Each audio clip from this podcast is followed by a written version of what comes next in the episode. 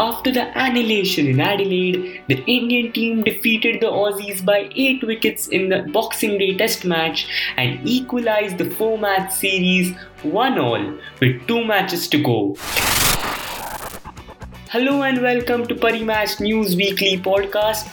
I am your host Sarthak Karkanis and today I will review the Boxing Day Test match and give a preview about the Sydney Test match or maybe the Melbourne Test match. So here we go. So, after what was a humiliating defeat in Adelaide, the Indian team came back strongly and they were on top of their game right from ball one, right from the first session itself, or we can say that right from the first few overs. They didn't give Australia the breathing space or didn't even allow them to settle in we will review the match in detail uh, but for starting there's this context to this game so india was without their regular skipper virat kohli. They were there was a new captain ajinkya rahane was going to lead australia in the boxing day test match on the biggest stage of them all in the longest format of the game. India made four changes and there was some criticism as well whether they are panicking after what was a one off display and whether they made the right decisions in the first game and are not backing their decisions now. So there was some air of uncertainty around this Indian team. So Prithvi Shaw, Wriddhiman Saha, Mohammad Shami, and Virat Kohli were out, and Shubman Gill, Ravindra Jadeja, Rishabh Pant, and Mohammad Siraj were in.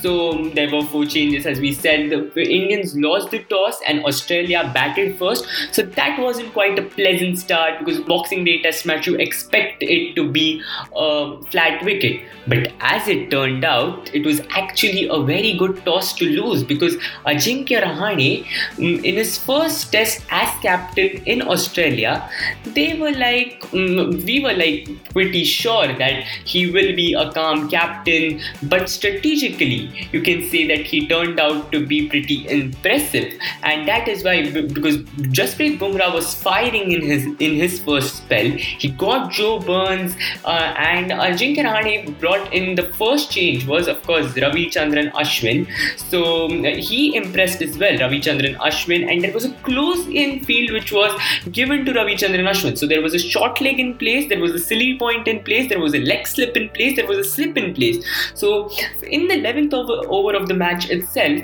you don't expect a captain to be so aggressive. But Ajinkya Rahane made sure that he was aggressive and he was quite sure, quite confident about his field placings, and it turned out to be a successful strategy as India reduced Australia to 38 for 3. Now, and that included in dismissing Steven Smith for a duck, so you can say that Indians were pretty confident. Then, of course, there was a brief fight back from Marnus Labuschagne and Travis Head, but they also couldn't last long. But until Tim Paine came to the crease and it was it looked like India was completely dominating Australia. Now Tim Paine came up to the crease. He the skipper was the man of the match in the first game. His knock was the difference in the Adelaide Test. So he was at the crease and uh, when he was at on seven, there was a run out controversy where a run out appeal was turned down by the third umpire because he thought that some part of the bat was over the line. But well, the Indian fans everyone thought that there was nothing over the line, but as it turned out, actually Tim Paine couldn't capitalize on the star on the opportunity that was given to him, you can say, and he was dismissed soon after. He was gone for 13 and pretty uncharacteristically against the Indians, the tail couldn't last long. So India dismissed the tail for like 40 runs uh, were only added for the loss of the last four wickets, and Australia were bowled out for 195. And India, uh, in spite of having a lot of odds stacked up against them, as we mentioned, they were on top of their game and were in a pole position after the first innings. But as you can see, even uh, in the last test match, India were quite in a dominating position after the first innings, or even after the uh, even after the after both the teams had batted. So there was there was a sense of tension that whether Australia can come back, and you can say that Australian bowling attack is perhaps one of the best in the world right now, or perhaps the best in the world right now. So there was a sense of tension whether India will be able to capitalize the Indian batting, which was going to miss Virat Kohli. Will they capitalize? As it turned out, Mayank Agarwal was dismissed for a duck in the first over itself. Mitchell Starc dismissed him. But Gill and Pujara made sure that they stitched a 61 run stand for the second wicket, uh, and th- that was perhaps a turning point, you can say. But Puja and they went to day one stumps while uh, they were in a very good position. Then, of course, Pujara was dismissed on the day two, and Ajinkya Rahane came to the crease. Oh. Now, Gill was dismissed soon after for a well made 45, and for that, of course, when three wickets were down, India were quite in a position whether we thought that whether they will collapse. But the skipper, Ajinkya Rahane, stood firm at the crease and he stitched half century stands with Hanuma Vihari and Rishabh Pant. Both the partnerships were quite different in nature, you can say, because with Vihari, it was quite a partnership where it it was a resilient knock by the by Vihari, and the partnership itself was uh, they were fighting against the odds, uh, you can say, and of course the scorecard reflects it as well.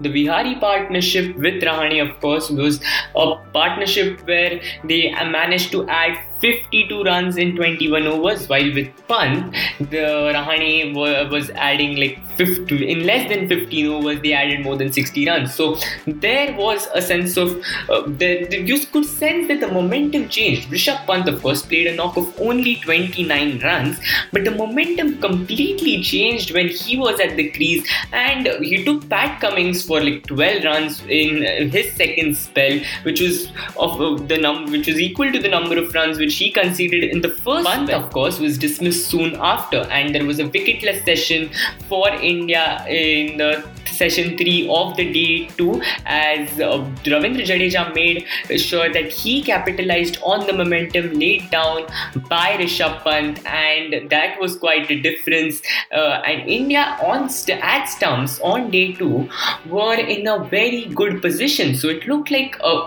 it was of course, of course it was uh, a 200 run lead was supposed to be a match winning lead and it looked like Australia will be staring at an innings defeat but as it turned out, on the morning of day three, Indians couldn't really capitalize on the position they were in, and it was a deja vu from the first test, we can say, because Ajinkya Rahane was run out. The captain, the, the team is in a very good position, but the captain was run out. Rahane, of course, was um, gave a you can say a poor call and was uh, running at the danger end, and a good throw meant that Rahane was run out, and after that, you can say that the Indians couldn't really capitalize or uh, the tail couldn't last long and they were bowled out for 326 and the, lead was only 131. So now you can say that, well, if Steven Smith or uh, Marnus Labuschagne last long for like score a century or so and if Australia somehow get to 300 then mm, maybe a 170 run lead can be a very very good lead for Australia, and a target can be very tricky. Anything over 150 was going to be tricky. But again, uh, credit to Rahane and the bowlers. There was an impressive display. They just stick to their plans. Jasprit Bumrah, Ravichandran Ashwin, and in spite of losing someone like Umesh Yadav, who looked in very good touch in the uh, in the second innings uh, compared to the first innings, but he was injured and he was limped or uh, he was limping off the ground. So that meant that India was just with four bowlers and with only two pacers. But along with Jasprit Bumrah, Ravichandran Ashwin, and Ravindra Jadeja, Mohammad Siraj stepped up to the occasion and said, "You know what? I am a good player." And you can say that he averages 23 in the first class matches before his debut, 152 wickets in 38 first class games. Those were quite impressive numbers. He had been on those A tours, he had played uh, for India, A, rest of India, and all those sides. So he had got a lot of first class experience, and that's what mattered because it wasn't like he was any, of course, uh, in the first spell, he, uh, he wasn't quite looking good with his lines and was inconsistent, but then he stick to his plans, bowled rightly, and three wickets for him. He was the pick of the in the second innings, and of course, India uh, at 99 for six. It looked like with Australia they needed 32 runs more uh, to avoid an innings defeat, and it looked pretty um, realistic that India might just win this by an innings. But Cameron Green and Pat Cummins made sure that Australia were going to bowl uh, for for one more time, and India was going to chase. So they, of course, at the start of day four, there was a, the, uh, there were a lot of possibilities. There was a lead of a couple of runs for the Aussies, and it looked like whether there is a miracle in store. But Jasprit Bumrah, Mohammad Siraj, and of course the entire bowling attack just stood up to the occasion and lived up to the billing. There was a to- total set for only 70. India had an early scare. Mayank Agarwal was dismissed for just 5 runs. Cheteshwar Pujara was dismissed soon after. But then, of course, Ajinkya Rahane again came uh, to the crease, counter attacked the Aussie bowlers, and that was quite a very good sight to watch because um, that was the winning moment for India where, as Ajinkya Rahane pulled it through uh, towards square leg and he took a single India, equalized the series, and it, it, it is one of the historic wins for India. Of course, if you look by statistics, it is the first time since 1986 that a visiting side had won two consecutive Boxing Day Test matches. So England achieved it in 1982 and 1986, and India, having won the 2018 Boxing Day Test match, had achieved this, and it was quite unexpected. As we said, the odds were stacked against them, and there was a sense of uncertainty around India. Uh, Ajinkya Rahane, of course, led from the front. It was a calm, resilient, with great composure, quite defines Rahane's personality. And to talk more about his hundred in the first innings, it was also it was a moment of great determination. And throughout, with Australia bowled a lot of good spells. It wasn't like there was just a one or two good spells and there were loose deliveries. Australia were penetrative, Australia were attacking, but Rahane made sure that India were in the game and his 100 was of course the turning point or you can say the uh, main uh, point because of which India won the match and of course he was adjudged the man of the match um, and there was some some sense of excitement around it Indian dressing room right through the first three days because India was always in a dominating position. There was excitement for the fans on social media and of course the early risers as well. So, um, but the, and uh, for them, of course, this proved to be a very good victory, and they, India is still alive in the Border Gavaskar Trophy. Um, so now this will perhaps go down as India's best overseas test victory, at least in the 21st century. There are a lot of generations which quite uh, which may relate to the 1971 victory in West Indies uh, and England. Then there are some which will say that uh, Adelaide 2003-4 was India's best victory, or some might say even Lord's 2014 or Adelaide 2018. But this, there were a lot of context to this game as we mentioned, and with without three of your best players losing the toss after getting bowled out for your lowest ever total in Test history, it was not easy to come back. And of course, nobody was doubting the ability of this team, but the mental strength that you have to show after getting bowled out for 36 is something. Uh, and of course, after your regular captain has returned back home and you are without a lot of challenges and for after that to come back and to register a victory defeating Australia in Australia is something which has to be appreciated. Now, moving on to the second test, now the situation is reversed. Um, India are now looking like a settled side with Rohit Sharma coming in for the Sydney, or as I said at the start, the Sydney or Melbourne test because Sydney, uh, there is a COVID uh, outbreak in Sydney, and Australia is skeptical of hosting it, so they will take a decision at the last moment. But Melbourne has been kept as a backup for the third test. So we don't know well it can be sydney but at this moment we are not quite sure what will be the venue for the third test between india and australia. So as we can see there are a lot of uh, things which have to be sorted out for australia. Um, for india of course they have a pretty settled side. Other than of course umesh yadav who is reportedly being ruled out of the third test um, navdeep saini will come in um, as he is higher in the pecking order, but you never know whether they will include someone like Shardul Thakur who is with the team or even T Natarajan who's bowling well in the nets. You never know, but at this moment it looks very likely that Navdeep Saini will take a, will be getting his debut in Sydney in the third test, we can say, which is quite certain. And uh, other than that, of course, mm, now Rohit Sharma. So the big talking point before the tour was how Rohit Sharma was injured and how his injury was perhaps mismanaged by the BCCI. But right now, all we can say is that Rohit Sharma, fit and fine, has served his quarantine, um, came will be coming back to practice um, today or tomorrow. So um, after that, now um,